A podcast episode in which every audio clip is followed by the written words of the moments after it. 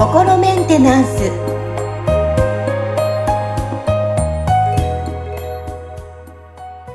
はい。心メンテナンス。今日で31回目になります。本日もアシスタント三上恵と気候ヒーラーの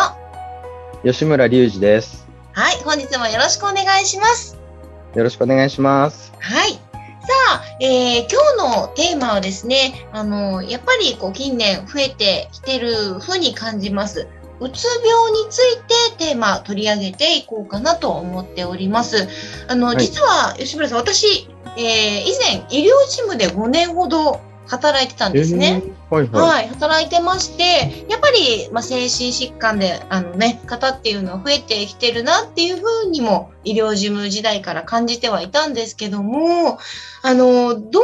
うですかね。やっぱり、昔は、その判断っていうのがなかったじゃないですか。これ、うつ病ですよ、みたいな。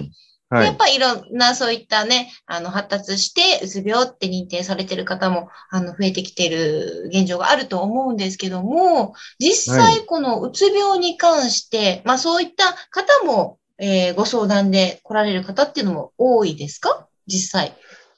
そうですね。まあ、ただ、その、うつ病っていう診断をもう受けちゃってるっていう方たちは、うんうん、その、なんか病院でね、薬とか処方されてて、お医者さんにもいろいろと多分、その、なんかこういうことはや、ね、やっちゃダメですよ、みたいな、いろいろとその、こう、なんでしょうね、指示をね、あの、されてたりとかってケースが多いと思うんで、うんはい、あの、実際にその、なんかこう、い、あの、セッションちょっと検討してるんですっていうような方からご連絡いただいたんですけど、まあちょっとやりとりしてる間に、うん、そのなんか主治医からそのなんか止められたんで、やっぱりやめますみたいな話になって、その実際セッションをあの受けるには至らなかったみたいな方たちも結構いらっしゃるんで、うん、あの、まあそういう意味ではその病院でのその診断は出てないけど、なんかちょっとこう、うつ状態だなっていう方たちとかは、あの、大勢いらしてますけど、そこのその、線引きみたいなものっていうのはね、なんか難しいところはありますよね。難しいと思いますね、はい、確かに。そこに至るまで、まあ、相談にしたいっていうふうに動くまでも多分、その状態っていうのは、あの、すごいね、うん、あの、腰も重いと思いますし、なんかね、だと思うんです。きっかけがない限りはね、動きづらいと思うんですけども、ねうん、やっぱりなんかこう、世の中的にも、なんだ、いろんなものがありふれて便利になってきているにもかかわらず、なんか、ね、昔に比べてやっぱそういった方っていうのが増えているのはすごいちょっと悲しいなっていうふうにも思いますし、個人的には、やっぱり昔の環境の方が人間的には、私個人的な意見なんですけども、あの、昔のね、あの生活用の方が、まあ、人間には合ってたりするのかなってふと思ったりもするんですけども。うん。うんまあ、その、昔っていうのもね、どのぐらい昔のことを言ってるのかでも ね、あの、はい。結構違うとは思うんで、はい、その、ただ、まあ、例えばその、今の時代だと、その、まあ、人間関係的な部分とかで苦しんでる人たちとかってすごい多いと思うし、その、なんていうのかな、自分のその、こう、価値観と周りの人たちの価値観に何かそのちょっと不一致を感じて、その、なんかここは本当に自分の居場所なんだろうかとか、そのね、あとはそういう自分の将来どうなりたいのか自分で決めなさいって言われてるんだけど何をしたらいいのかわからないとか、うん、なんかそういう昔の例えばね、なんかこう、封建的な世界で、そのね、親がこの仕事してんだからお前もするのは当たり前だとか、うん、そのね、なんか、とりあえず結婚相手見つけてきたからなんかね、あの、じゃあなんかね、あの、一緒に住みなさいとかっていうような、なん、なんも自分で決められなくて、こう、あの、周りに決められた通りに生きてるっていう人生の中で多分感じてたストレスとはまた全然なんか真逆の、なんか類のストレスに多分多くの人はさらされてるわけですよね。だからそれのなんかどっちの方がいいとか正しいとか一概には言えないと思うんですけど、確かに。ただ、はい、はい。まあ結構その、やっぱり、あの、こう、なんでしょうね、テクノロジーがこう進んでくると、そのね、なんかこう、要は自分の周りを飛び交ってる情報量がすごい増えたりとかすることで、まあそういう意味ではその処理しなきゃいけない情報とか、その、こう、期待されるパフォーマンスみたいなものがすごい上がってたりするところでの、ストレスっていうのが多分今の時代は結構大きいんじゃないかなとか、うん、その自由に何でも決めていいよって言われる割には、そのなんか結構その、こう、能力とかですごいふるいにかけられて、うん、そのなんかな、なんだってやっていいんだからお前が決めろよって言われてるのに、いや、でも自分選択肢これしかないんですけど、みたいなところって結構多分ね、なんかそのストレスになりやすいと思うんですよね。うん。ですかこう、あの、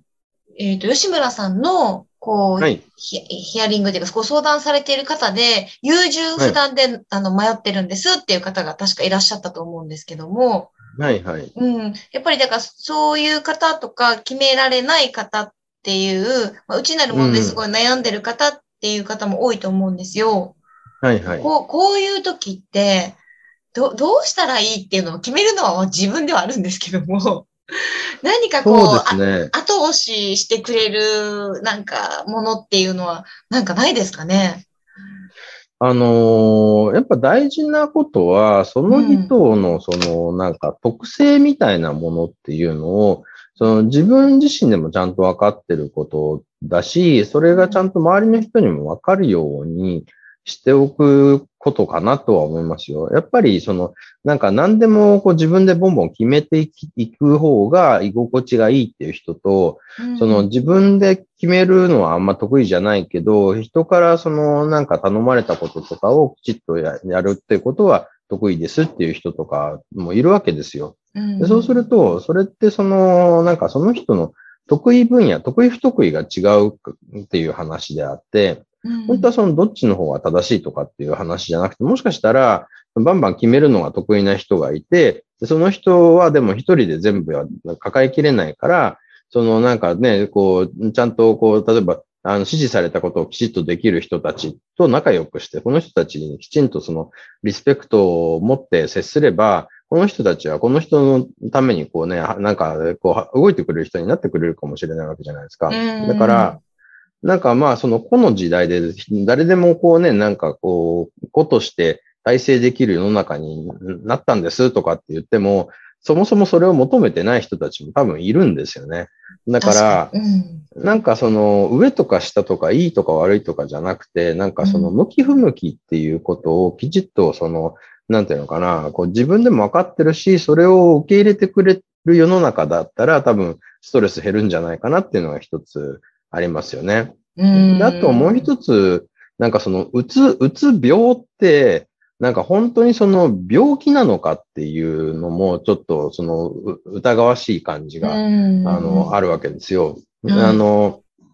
っていうのは人は大体ストレスにさらされたりとか、なんか辛いことがあったりしたら、大体気分落ち込むのって、まあ、普通のことじゃないですか。はい。誰にでもね、あり得ますよね。うん、ね、で、それで、なんか例えばちゃんと気分転換するとか休むとかして、まあ、英気を養って、だんだんその状態からまた抜け出していくことができれば、まあ、通常状態に戻りますよって感じなんだけど、うん、なんかね、気分落ちてるのに、それでもなんか自分に夢中って、なんか頑張り続けてとかってやってったら、回復する暇がなくどんどん落ちてくるわけですよね。うん。だからそれって、なんかまあそれに対して、こう、うつ病ですって言ってるけど、まあ要はなんかね、疲れすぎてむ倒れてる状態ですよみたいな話って言えなくもないんですよね。うん。そうすると、ね、まあもちろんちょっとね、栄養をとって体休めて、だから元気になるんじゃないみたいな話にもなってくるんですけど、なんかそれをそのなんか病気と捉えて薬を処方して治すっていう発想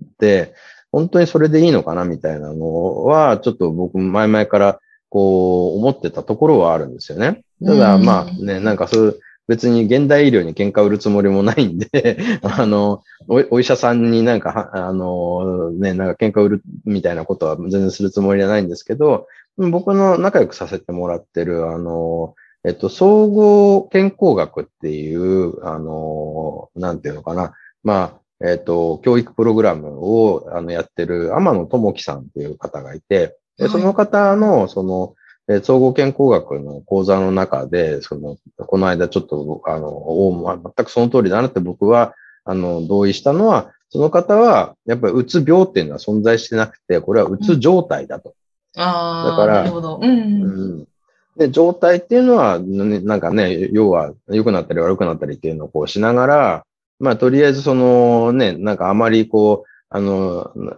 上下の差がそんなに大きくない中で、こう、一定なバランス保ってれば、まあ、健康なんだけど、あまりにもそれがなんか上下激しくなっちゃったら、まあ、ちょっとね、異常な状態だよねっていう話だけど、まあ、それってその別に誰にでも起きうることだし、うん、そのね、なんか病気って捉えるよりもその状態だから、その状態を良くすることをしたらいいじゃないっていう、あの、考え方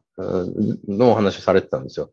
で、なんかもうね、まさにその通りだなって僕も思うんで、うん、あの、なんていうのかな。まあ、とはいえね、なんかそういう、あの、世の中とか病院とかが病気ですって言い切っちゃってるから、うんで、まあ言ってみたら、その、じゃあこれが病気ですって話じゃなかった時代は、うん、なんかお前怠けてるだけだろって言われてた時代もあるわけですよ。そうですよね。ね、でも本当にだってね、なんかもうお腹空いてこれ以上動けませんって人をビシビシ叩いて、なんか気合で起き上がれとかって言ったって無理なんですよね。だからそこはそのちゃんと回復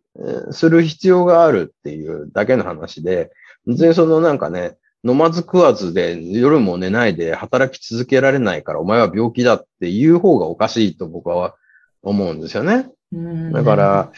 ね、この肉体っていうその有限なそのものと、こう、言ってみたら、あの、つながって、その、なんか有限な命を生きるっていう、こう、経験を僕らはまあなんか選んでわざわざやってると思うんですよ。なぜならその魂自体は不滅の存在で、肉体死んでもまた別の肉体と結合してなんか何度もいろんな人生生きてるわけだから、そういう意味では、その、魂にとっては別に何でも OK なんですけど、その、今回、この肉体と一緒に、あの、旅をするっていうことに関して言えば、この肉体ってこの人生の中では、もうそのかけがえのない唯一のパートナーなわけじゃないですか。そうですね。だからね、そこはちゃんといたわって、こう、一緒に仲良く、あの、旅ができた方が、いいと思いますよね。あの、僕、常々言ってるんですけど、肉体って、その乗り物としては車やバイクみたいな機械じゃなくて、